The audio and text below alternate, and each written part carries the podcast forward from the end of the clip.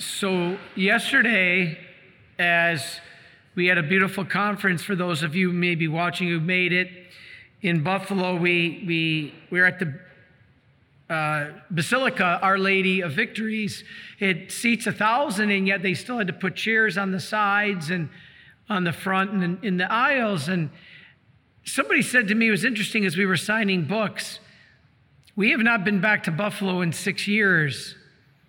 And somebody said, you know, as much as COVID has decimated turnouts on almost everything movies, concerts, everything this shows how hungry the people are for mercy. And it struck me because as the whole day was filled, a uh, busy uh, day, and that was the theme of these gospel and the first reading, really all three. What is the one word that runs through all of this reading? Humility. Humility. Humility. And this is important. Now, why did Jesus emphasize humility? All right. He says, if you exalt yourself, you will be humbled, and if you humble yourself, you will be exalted. It was funny because I mentioned yesterday that as I was in the rectory, I was late and wanted to read the readings. And as I finished reading the readings and saw that the theme is humility, I mentioned this yesterday. it occurred to me, I was like, how come I've never heard a priest ever give a full homily on humility. I'm like, where are the priests? Where are the priests giving a full homily on humility? And then I realized I've never given a full homily on humility. I've touched on it here and there, but that was the Lord's call to do this, myself first and foremost, and for our society as a whole. Because why? Why does Jesus focus on this? Because the king sin is pride. This is the reason Satan fell. People think in the garden that the reason that Adam and Eve fell is because they ate from the tree of life. It was the tree of life that Jesus, or excuse me, God said not to eat from, but that's not true. What was the tree they ate from? The knowledge the tree of the knowledge of good and evil. Notice knowledge. All right, their sin was pride. Like Satan, they wanted to be like God and know all things. And this is how Satan tricked them. God doesn't want you to be like him. This will make you like him. This is pride. And the opposite of pride is humility. This is why it's so important, so that you can resist falling in the way the angels did, not to fall into pride. You know, I, I also mentioned yesterday that I heard somewhere one of the great saints, and I've said it here before, this is one of the bits and pieces I've covered, that there are many, many souls in heaven that have done bad things. There are souls in heaven that may have drank alcohol excessively, um, maybe looked at things on the internet improperly, maybe, you know, didn't help neighbor when they should have. There are many souls in heaven that were forgiven and hadn't done what they should have done, did the wrong things. But there's not one soul in heaven with the vice of pride. Not one. And likewise, he said, there are many souls in hell that did many good things. There are souls in hell that sat in the pew at church. There are souls in hell that worked at the soup kitchen. There are souls in hell that donated to charity. But there's not one soul in hell with the virtue of humility. Wow.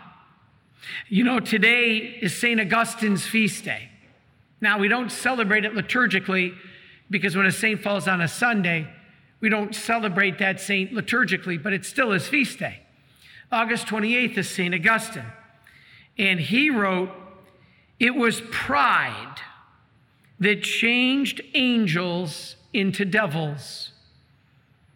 It is humility that changes men to angels. Powerful. He went on to say that man is a beggar before God.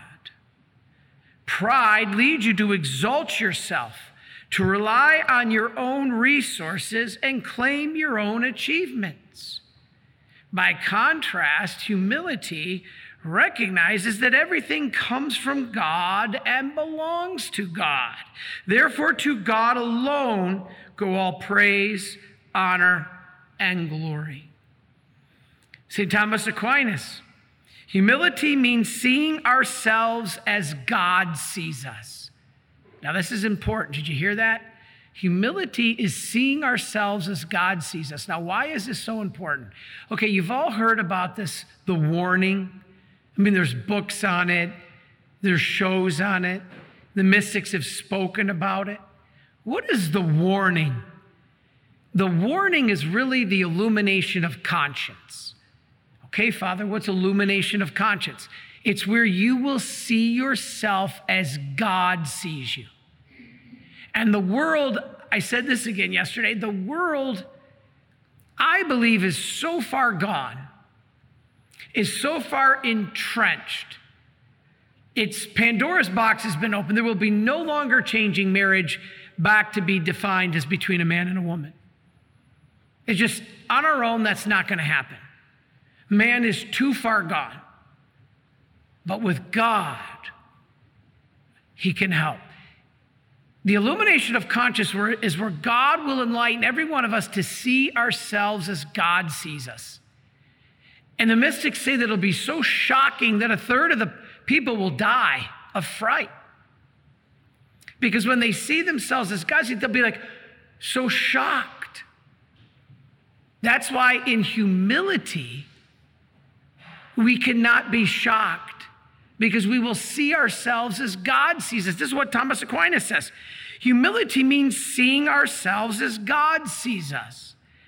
Knowing every good we have comes from Him as pure gift.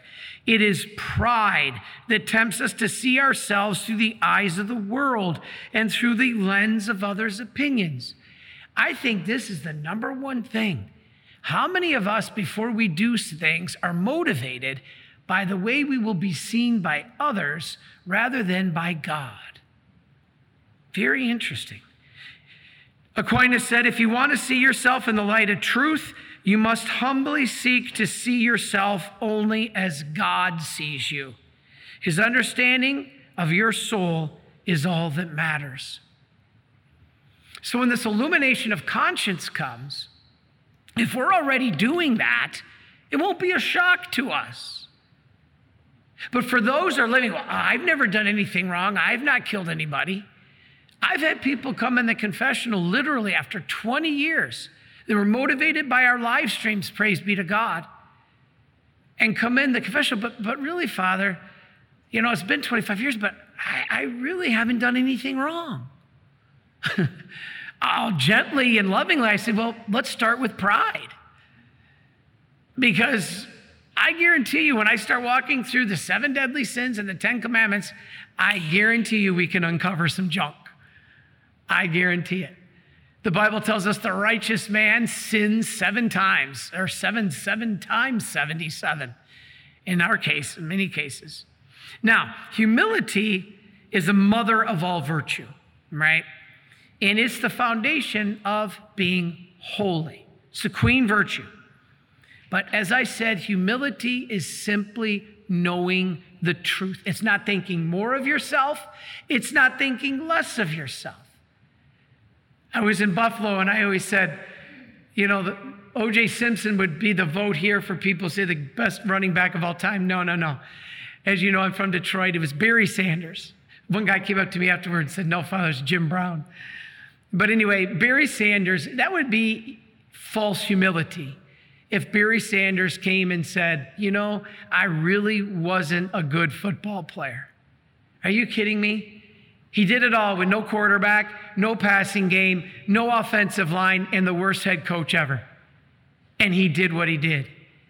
But yet, when he scored a touchdown, he wouldn't do all these dances and look for the camera. He would simply hand the ball to the referee and go sit down on the sideline. He didn't say I wasn't a good football player. That's false. He was the best ever. But yet he didn't draw all the attention to himself. When they'd interview him, he would credit everybody else. That's humility. Don't fall for this false humility. Humility isn't thinking less of yourself, you've heard me say. Humility is not thinking less of yourself, it's thinking of yourself less. So instead of doing a dance and drawing all attention, Barry Sanders just went to the sideline. He wasn't thinking less of himself, he was just thinking of himself less. this is the thing. You know, for a person to say, I'm no good, I'm worthless, that's actually pride. That's not humility. Because you are good. God created you good. You're cutting off God completely. And you're saying his work, his masterpiece of you as a human being is no good. That's pride. That's what the demons told God. Man is this lowly, slimy creature. Satan fell because he said, I'm not going to worship some lowly, slimy creature that was created below me when it was announced by God the Father that Jesus would become man. So, by saying, I'm worthless, I'm no good, don't fall to that trap. That's the trap of Satan. You are good. You were created ontologically good by God. Even the fallen angels were created good. Satan was created good. He chose to fall.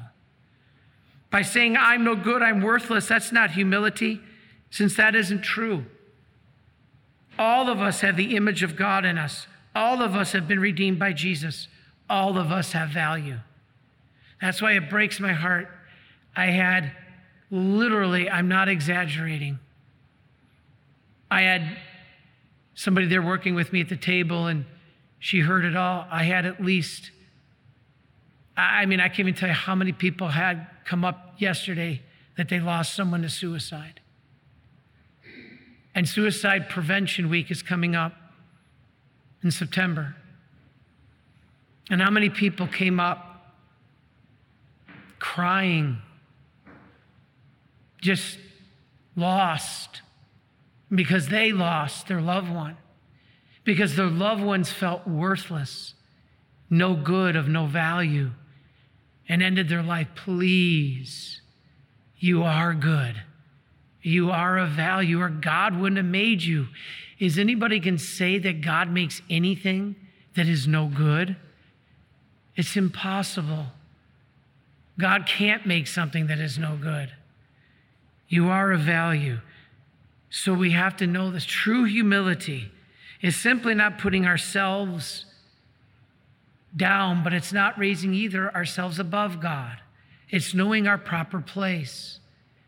You know, true humility is not denying our goodness, but it's also not exalting us above God, which is we do every day when we put our will ahead of God's will. That's breaking the first commandment, which I never hear confessed. We break it all the time. It's not worshiping Allah or Buddha, it's putting ourselves on the throne instead of God, doing what we want, not God. You know, humility is less about recognizing how lowly we are and more about recognizing how great God is. That's humility. If we know that God is the author of everything that is good, then we need to know that we are not. As little Madison told me in my catechism class, Jesus, I trust in you is knowing that God is God and you are not. Beautiful. So it's about recognizing who you are before God. He's the creator, we're just the creature. He is infinite, we are finite. He is great, we are small. Not bad, not created bad, just small. He is goodness. We are the recipient of goodness. And the truth is this God created us, and everything good we have is a gift from God our family, our faith, our health, our talents. None of this came from us. Our money, nothing. So we shouldn't be boastful. It's not ours. God gave it to us. We're just stewards. And in light of our faults and weaknesses, True humility is this. If you remember nothing else from this homily, remember this. True humility. I am weak. I am broken. I am a sinner. But, but, I have re- been redeemed by Jesus. And with God's grace, I can get better. That's humility. Yes, I am broken, but I've been redeemed by Jesus, and with His grace, I can get better. That's humility. Wow. This is important. It reflects the truth about who we are and what we can achieve with God's help. Powerful stuff. All right, so anyway, we realize that we cannot help ourselves, and that's when we submit to God's grace to help us. That's humility.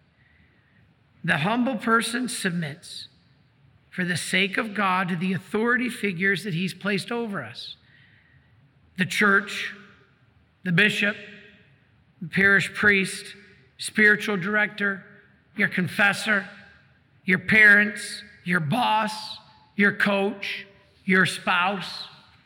These are all who God's put over us in some ways. But we tend to follow what we want rather than how God has placed us in the hands of a caregiver. That's why sometimes when we get elderly, God forces us into the hands of a caregiver. He told Peter, There'll come a day when you can't outstretch your arms and even dress yourself. So let's get used to it now in humility of submitting to God and to those He put in authority. Of course, as long as it's just. We don't submit to unjust authority. And what does God want? He wants us to help others. Think of others' needs first. So I finish with what to do. You want to be humble? We're all striving to be humble. Here's a couple clues, and I finish with this speak as little as possible about yourself. Keep busy with your own affairs and not those of others. Avoid curiosity about things that shouldn't concern you. Accept annoyances with a positive attitude. That's hard. that one is a big one. Don't dwell on the faults of others accept correction given to you, even if it's unmerited. That's another hard one. Be courteous and delicate, even when you are provoked by someone. And don't seek to be praised above others. Yesterday I mentioned if you really want to be thrown onto your knees, open up the litany of humility. The litany of humility will shake you to the core. I'm not going to read the whole thing, but this is one that will really get you. If you can get through this one and embrace it, you are advanced in the spiritual life. I'll just read a couple of them. From the desire of being praised, deliver me, Jesus. From the desire of being preferred to others, deliver me, Jesus from the fear of being forgotten, which is a big fear for all of us. Deliver me from that fear, Jesus. From the fear of being ridiculed, deliver me from that fear, Jesus. From the fear of being wronged, deliver me, Jesus. Then there's this that others may be loved more than I Jesus, grant me the grace to desire it. Wow. That others may be chosen and I set aside. Jesus, grant me the grace to desire it. That others may be recognized and I unnoticed. Jesus, grant me the grace to desire it. That others may be preferred to me in everything. Jesus, Grant me the grace to desire it. It's hard enough to read it, but to embrace it, that is purely by the grace of God. So ask God for the grace of the virtue of humility. With it, everything else follows. Without humility, we can't. We can't advance in the spiritual life. It's probably the hardest of all because we turn internally to ourselves, but it is a way to prepare best for heaven. God bless you. Are you a Marian helper? Join our Spiritual Benefit Society and start sharing in the graces of all the daily masses, prayers, and good works of Marian priests and brothers all over the world. Sign up is free and easy. Simply visit micprayers.org. That's micprayers.org. Thank you, and God bless you. Please follow or subscribe to this podcast to receive the latest episodes and updates. If you have been blessed by this podcast, I invite you to leave a review. Reviews greatly improve our podcast ranking and will help spread this podcast to other people throughout the world.